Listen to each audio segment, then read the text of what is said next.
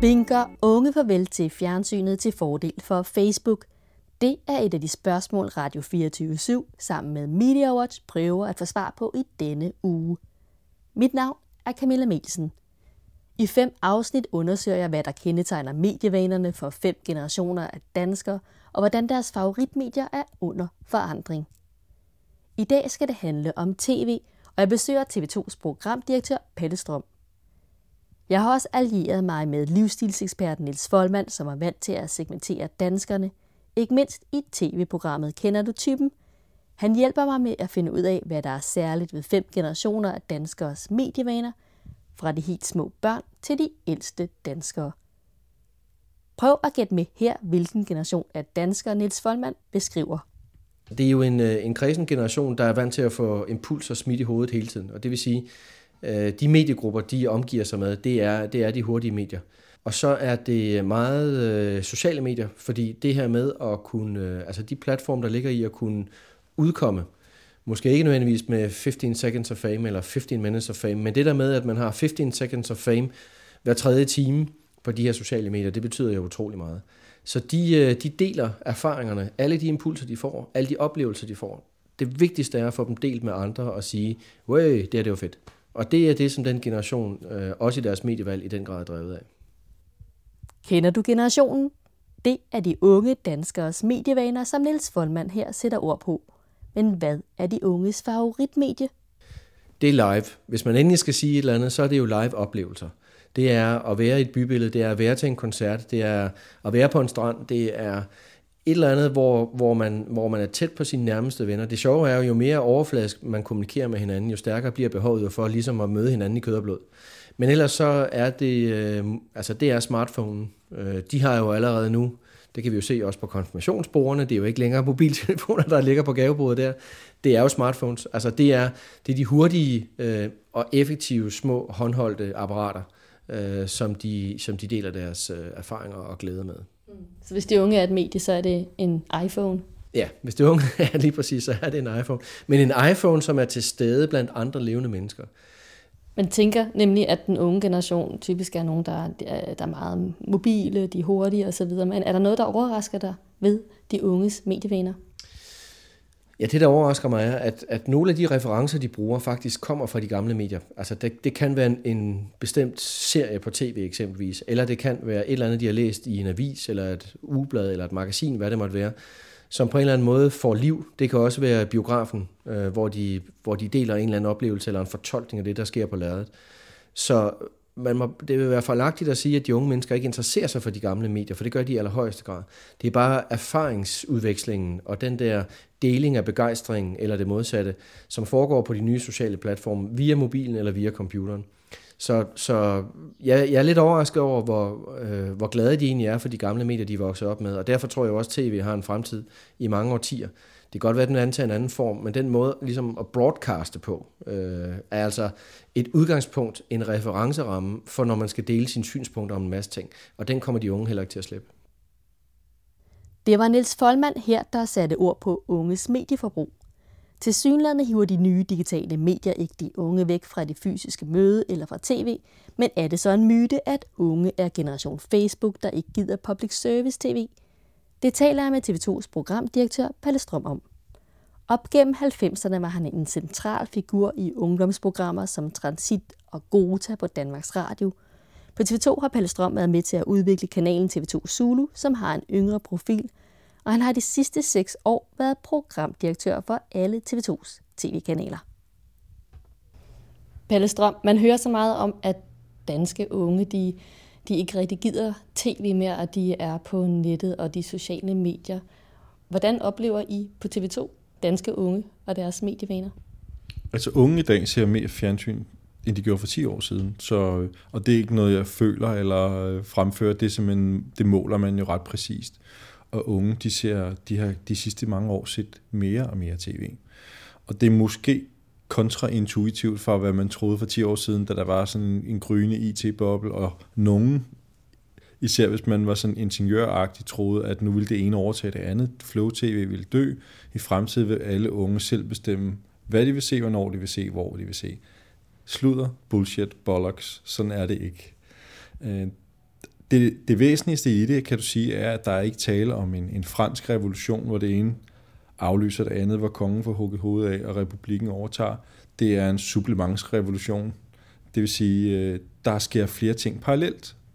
Så unge ser mere og mere tv, øh, men de sidder samtidig også, det ved vi også, det er der også en ret præcis målinger på, at, at afhængig af hvilken aldersgruppe, så op til 60-70% har en skærm samtidig.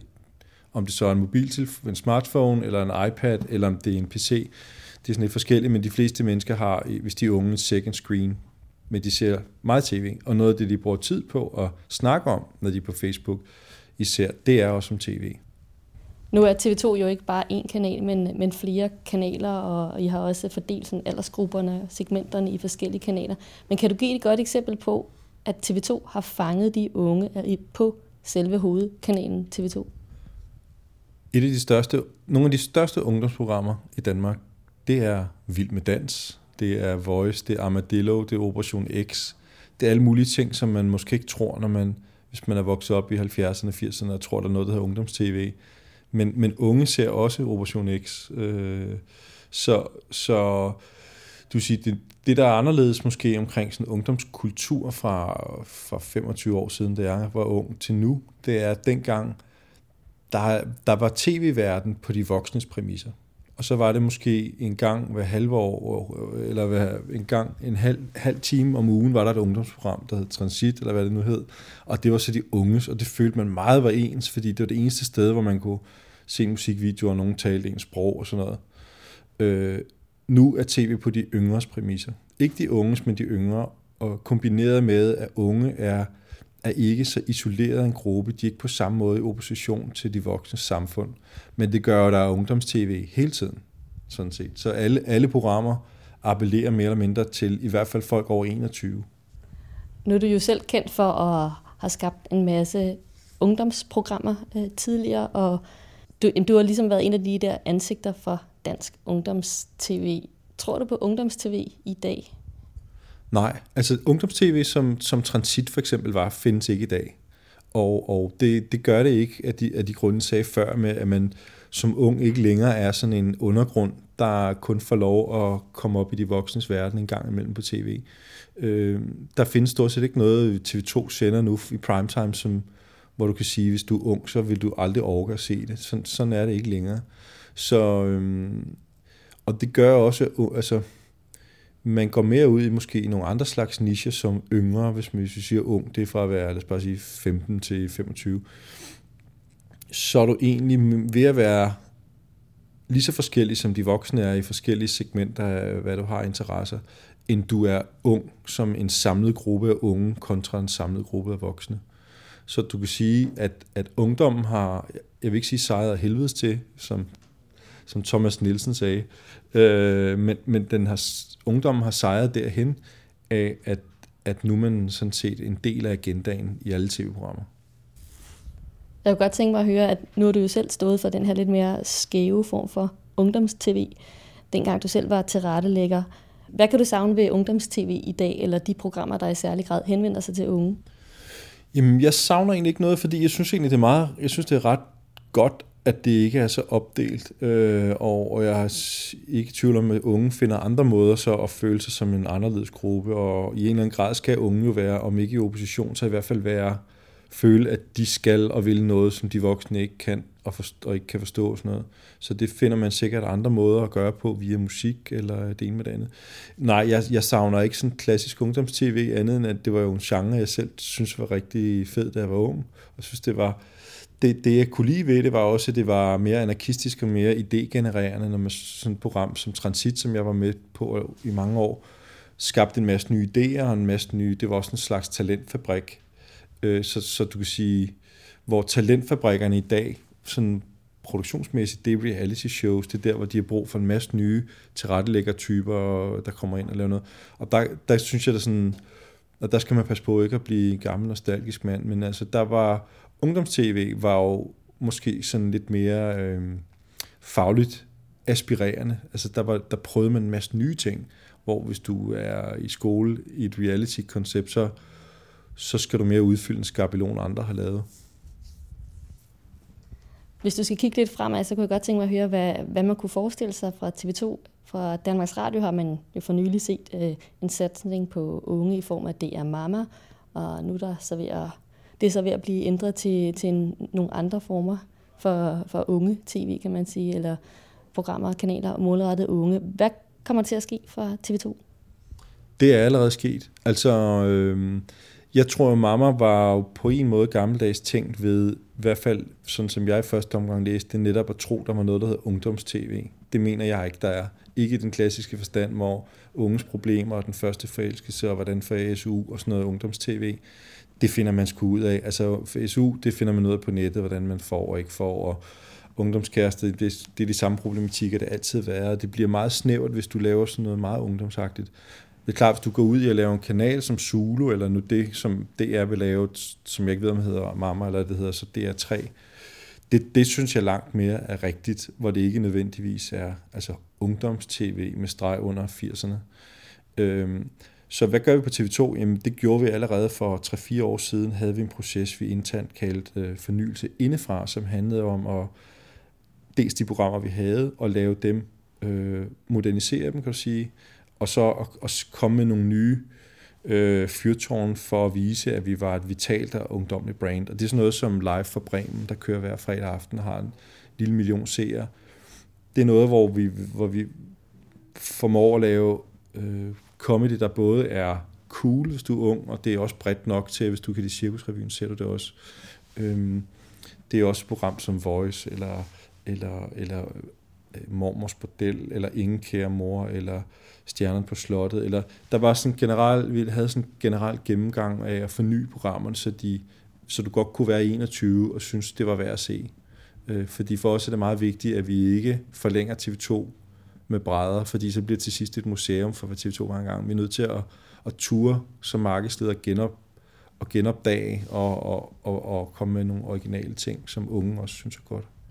Og hvordan er det gået med fornyelsen af jamen, en, bred vifte af programmer? Har I fået fat i, i unge på 21 år? Ja, det har vi.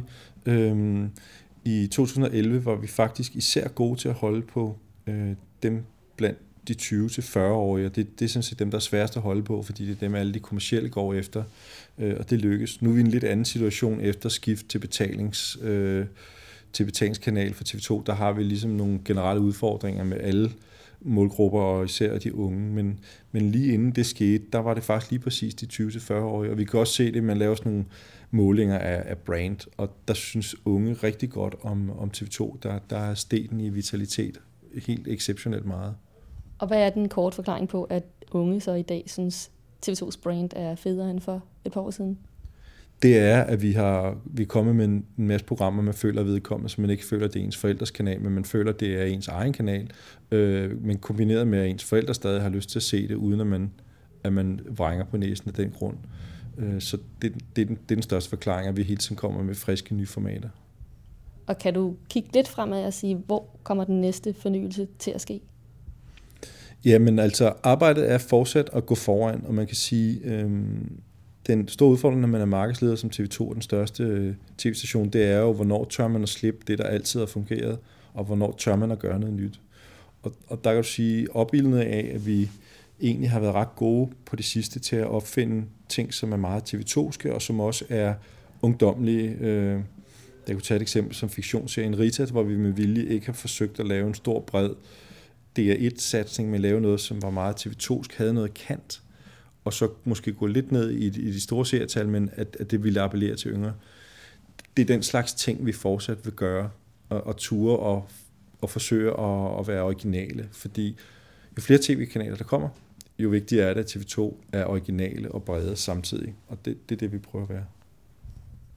Sådan lød det fra TV2's programdirektør Palle Strøm, som hermed fik punkteret myten om, at unge siger farvel til fjernsynet. Tværtimod er de unge åbenbart med til at sætte agendaen i de brede tv-programmer. Lyt med i morgen, hvis du vil høre det sidste afsnit om danskernes medievaner.